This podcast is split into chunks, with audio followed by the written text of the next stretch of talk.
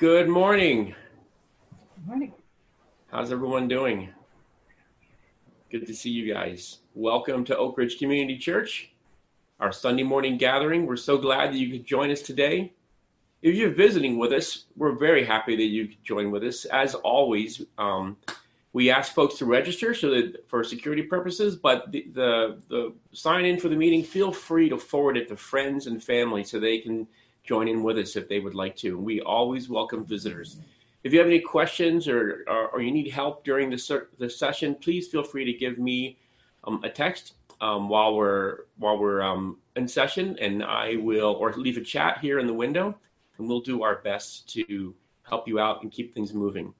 If you have any questions or comments, you should be able to use the chat feature um, to ask questions at the end of the at the end of our, our service. I will take a look and see if there's any questions that need answering, and we'll we'll read them aloud if appropriate. If you want them to be personal or confidential questions, of course, we will treat them confidentially. Um, you're welcome to send um, prayer requests to the church office or any of the pastors, and we will be uh, very happy to pray with you or or talk to you. Um, during the week. So please uh, feel free.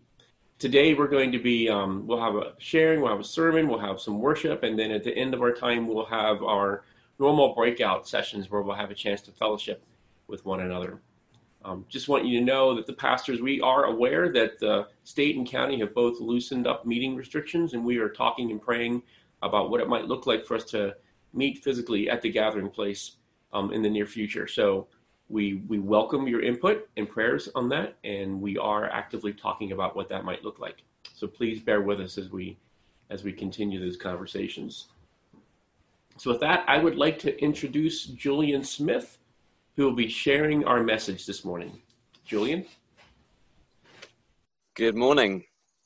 Um, you may notice, especially after the last couple of weeks with Eric sharing, I've thrown caution to the wind Today, I'm not only outside and live outside, but I'm sitting underneath the wisteria in our front yard that likes to attract bees.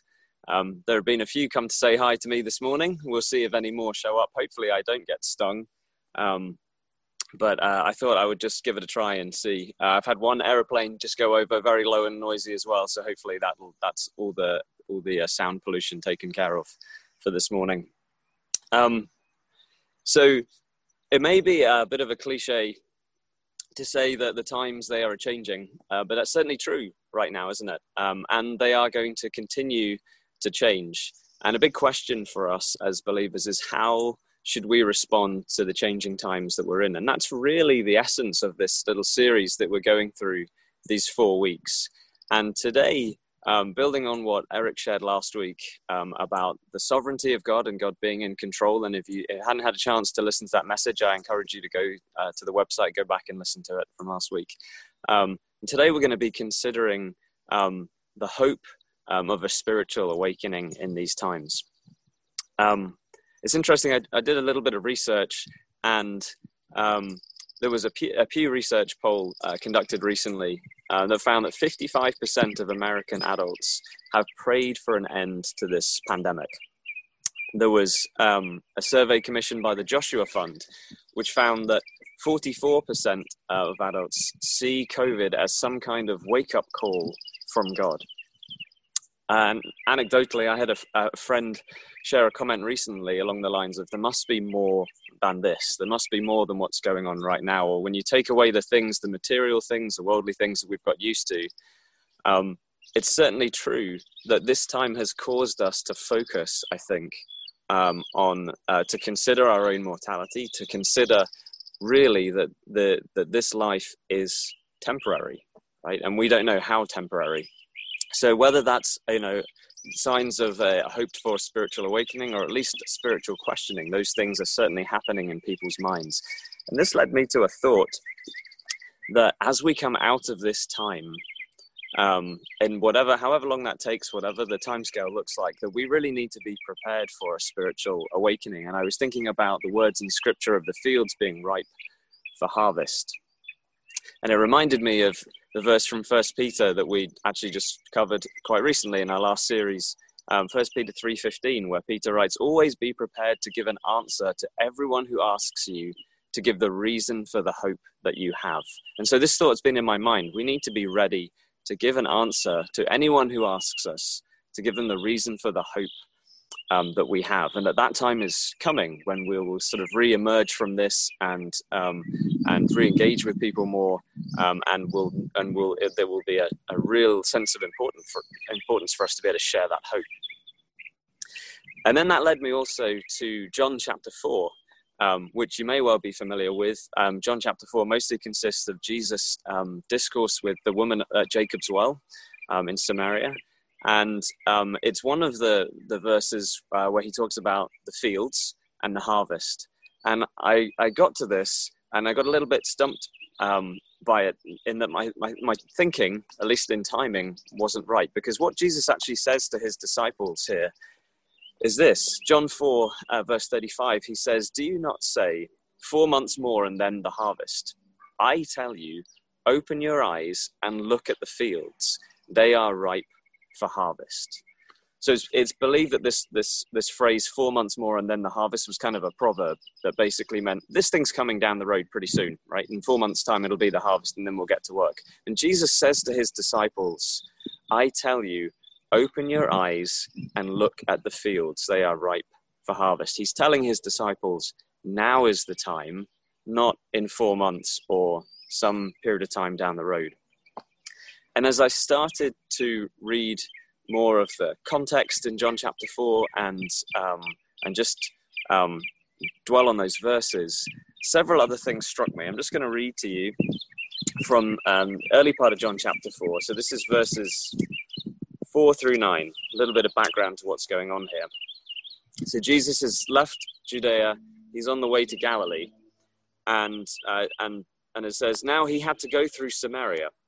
So he came to a town in Samaria called Sychar, near the plot of ground Jacob had given to his son Joseph. And Jacob's well was there. And Jesus, tired as he was from the journey, sat down by the well. It was about the sixth hour. That's to say, it was about the middle of the day. When a Samaritan woman came to draw water, Jesus said to her, Will you give me a drink? His disciples had gone into the town to buy food. The Samaritan woman said to him, You are a Jew, and I am a Samaritan woman. How can you ask me for a drink? For Jews do not associate with Samaritans. And as I read those verses, and as I read the rest of chapter 4, and we'll come to bits of it here in a moment, it struck me just the parallels between this experience of Jesus and what's going on right now this woman that he's speaking to is um, is apparently ostracized from her community. She's fetching water in the middle in the heat of the day, when uh, normally they would fetch water in the cool of the morning or the cool of the evening. So, in a sense, she's socially distanced from her peers. And then it also struck me, of course, that there is this very strong tension, very present tension between the Jews and the Samaritans. So there's a backdrop of racial tension going on here as well. Now, I'm not trying to say that this situation that Jesus is in is the same as the situation we're facing now. There are clear there are clear differences, but these parallels really spoke to me, and the fact that um, this is kind of like a, almost like a a, a break. A, a, yeah, it's like a break time in Jesus' ministry, right? He's traveling, he's been in Judea, he's been preaching, he's been healing, they left Judea because the Pharisees started to take notice of him and presumably make threats, and so he decides to um, he decides to travel to Galilee, and they have to go through Samaria. And the Jews and the Samaritans did not get on at all. There was uh, a lot of, frankly, hatred between them. They would not show hospitality to each other. Um, but Jesus, in talking with this this woman at the well, you know, his disciples have gone into town to buy food. He's basically kind of on a break, right? But he's making the most of every opportunity you know, he's sat by the well and he'd like a drink, and he's in a situation where there would normally be a lot of tension and not a lot of interaction, and yet he cuts right through all of that, and he speaks um, to this woman, and and part of what he says to her, I mean, he talks to her about her life, right? He reveals to her that his you know his knowledge of her, and he ultimately reveals to her that he is the Christ. Um, and and he says to her, everyone who drinks this water, the water from from Jacob's well, will be thirsty again. But whoever drinks the water I give him will never thirst. Indeed, the water I give him will become in him a spring of water welling up to eternal life. That is the hope that we have. And Jesus is giving us the example here that we don't have to wait for that perfect moment to come along when everything feels right and we should go out and share. He's effectively taking a break while his disciples go to get food. He's in an area where he would not expect to be welcome as a Jew. Um, and he's talking to somebody who's ostracized from her own community. And yet he just cuts right through all of that. And he shares with her the hope that he brings, the hope of eternal life. And it just struck me more and more as I dwelt on those verses how much that's so similar to the opportunity that we have now. It's really interesting how um, in the, the company that I work for, we had for a while these daily um, company meetings uh, discussing how things were shifting during the COVID crisis. And um, our our executive leadership were talking to all of their kind of CEO friends and basically trying to figure out what what is the best thing for us to do. What's the best way for us to respond as a company? And one of the things they came back to time and time again was go to your clients and just let them know that you're there to help. Right? Don't go and try and win different business with them. Don't try don't treat them as a project that you've got to keep at all costs just go to them and show them that you're there to help them. And as we come out economically, right, so just putting aside everything else for now, as we come out of the economic crisis that is being caused by this pandemic, those people are going to remember the help that you've given to them. Right? They're going to remember, oh, this is these are the people who called me up and said, hey, is there anything I can do for you? Can I help you shift the technology or something so that you could keep your business running during difficult times? And it struck me that that's really, you know, how much more important is it for us as the church to be doing that right now on a spiritual and an eternal level. Like, who are the people around us that we need to be building into and helping and coming alongside and sharing that hope with that Jesus gives us? The results of Jesus' conversation with this woman are striking. Right? She goes into the town and she goes and tells everybody. I mean, she exaggerates a bit. She says, I come and meet the man who told me everything that's happened in my life, basically, which is not quite what he did, but you can see how impressed she was. And Jesus is invited into the town. That in itself was pretty unusual. Right? Samaritans did not offer hospitality to Jews typically. In fact, pilgrims traveling from those parts down to Jerusalem would often cross the Jordan and go the long way around down the east side of the Jordan River so that they didn't have to travel through Samaria because they wouldn't be offered anywhere to stay or things to eat or anything like that. But he's invited into the town and he spends two days there with the people in Sychar, and many Samaritans come to repentance and they come to eternal life. And I thought, how how much of a picture is that, you know, for us for right now? That we may have very limited interactions with people. They may feel awkward and difficult. Um, we're in a time where with you know the the um, uh, I don't know the sort of the most you know delicate but frank way to put this, but the racial tensions that are present in this country based on uh, you know history and recent events, you know they're very much on the forefront of everybody's minds, and they've led to these um, these significant protests not only in the US but also around the world. It's a very present, very real thing, and as Christians, our responsibility is to respond to that and it may be you know we i'm sure we have as a church body we probably have different levels of motivation about getting involved with that um, movement um, but our our response as christians is firstly to treat all people as equal before god and secondly to cut right through that and offer all people the hope that jesus extends to us the salvation that he offers um, by his sacrifice on the cross. The fact that we can all be forgiven um, for our sins and our shortcomings, and that we can all enjoy, we can all enjoy eternal life um, with him. It was interesting that that same Joshua Fund survey that I mentioned earlier um, found that almost a third of respondents believed that we are now in the biblical last days, quote unquote. Um, we may be or we may not be right matthew 24 verse 36 says no one no one knows about that day or hour not even the angels in heaven nor the son but only the father um, and if you think that maybe we are in the last days or that these times are unprecedented then just consider for a moment the last time there was a major global pandemic that was the spanish flu pandemic um, just over 100 years ago 1918 into 1919 the, what was then called the Great War had just ended, right? The war to end all wars. And of course, unfortunately, it wasn't because it wasn't long until the Second World War began. But that war in which millions of people died had just finished. And then the influenza pandemic broke out. And an estimated 50 million people died from influenza over the coming year, 18 months. That must have felt a lot like the last days, right? Um, and maybe they were the beginning of the last days. That's one of the things about them that we don't know how long they're going to, well, last, frankly. Right? God tells us, in fact, in Second Peter, Peter writes, Do not forget this one thing, dear friends. With the Lord, a day is like a thousand years, and a thousand years is like a day. The Lord is not slow in keeping his promise, as some understand slowness. He is patient with you, not wanting anyone to perish, but everyone to come to repentance. And so the question for us to answer is not, well, are we in the last days or not? It's not for us to figure that out. Scripture tells us, sure, there will be signs of the end of the age, but it's not for us to know. The important thing for us to consider is it's we need to treat it as if we're in the last days, right? And not wait and not say, yeah, in four months' time, then we can start ministering to people, then we can start reaching out to people, then we can start offering the hope that Jesus offers us. The reality is, we need to do that now. It may not look the same as it did a year ago or as it will in four months or another year from then, but we need to be doing that now. So I'd like to give you a couple of questions to consider. And they're active questions, so they're not just questions to consider, they're questions to do something about. So I'm going to close with these um, and then we'll pray. But these are the questions that I'd like you to think about.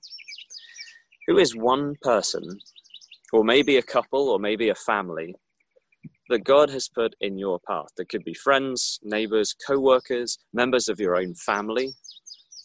Who is one person, or, or couple, or family that you are interacting with in some way that God has put in your path that you can reach out to and share not only help and support, but share with them the hope that Jesus offers, that we might all be able to come to repentance and enjoy eternal life. Who's that person? Pray for that person or that couple or that family. Okay, think about it today. Do it today and put it off because if you're like me and you say, Yeah, I'll do that this week, that's a good idea, and then you don't do it today, it'll never happen. So think about it. Who is that person or that couple or that family? And then, secondly, and this is pretty important for right now, how can you reach out to them now? Right? Instead of waiting for everything to get back to normal, what is it that you can do now to reach out to that person or that couple or that family?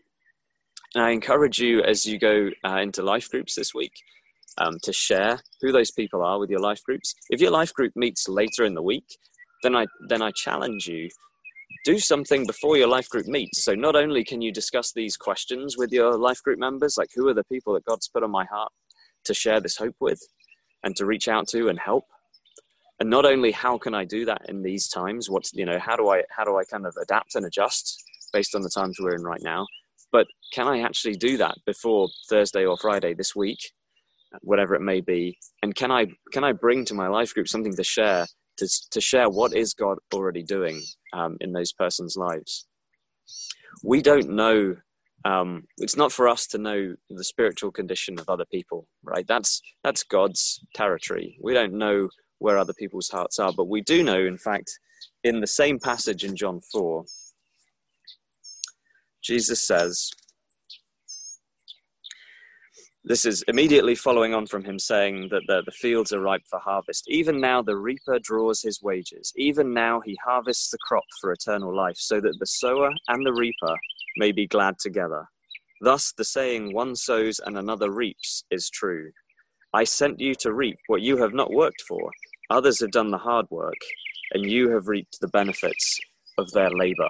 We have no idea, maybe, what God has been seeding in the lives of those around us. But it is our responsibility to go, to share with those people, to offer them the hope that Jesus offers us, and to live out the gospel with them in actions as much as in words. Let's pray. Lord Jesus, we thank you that you are our hope.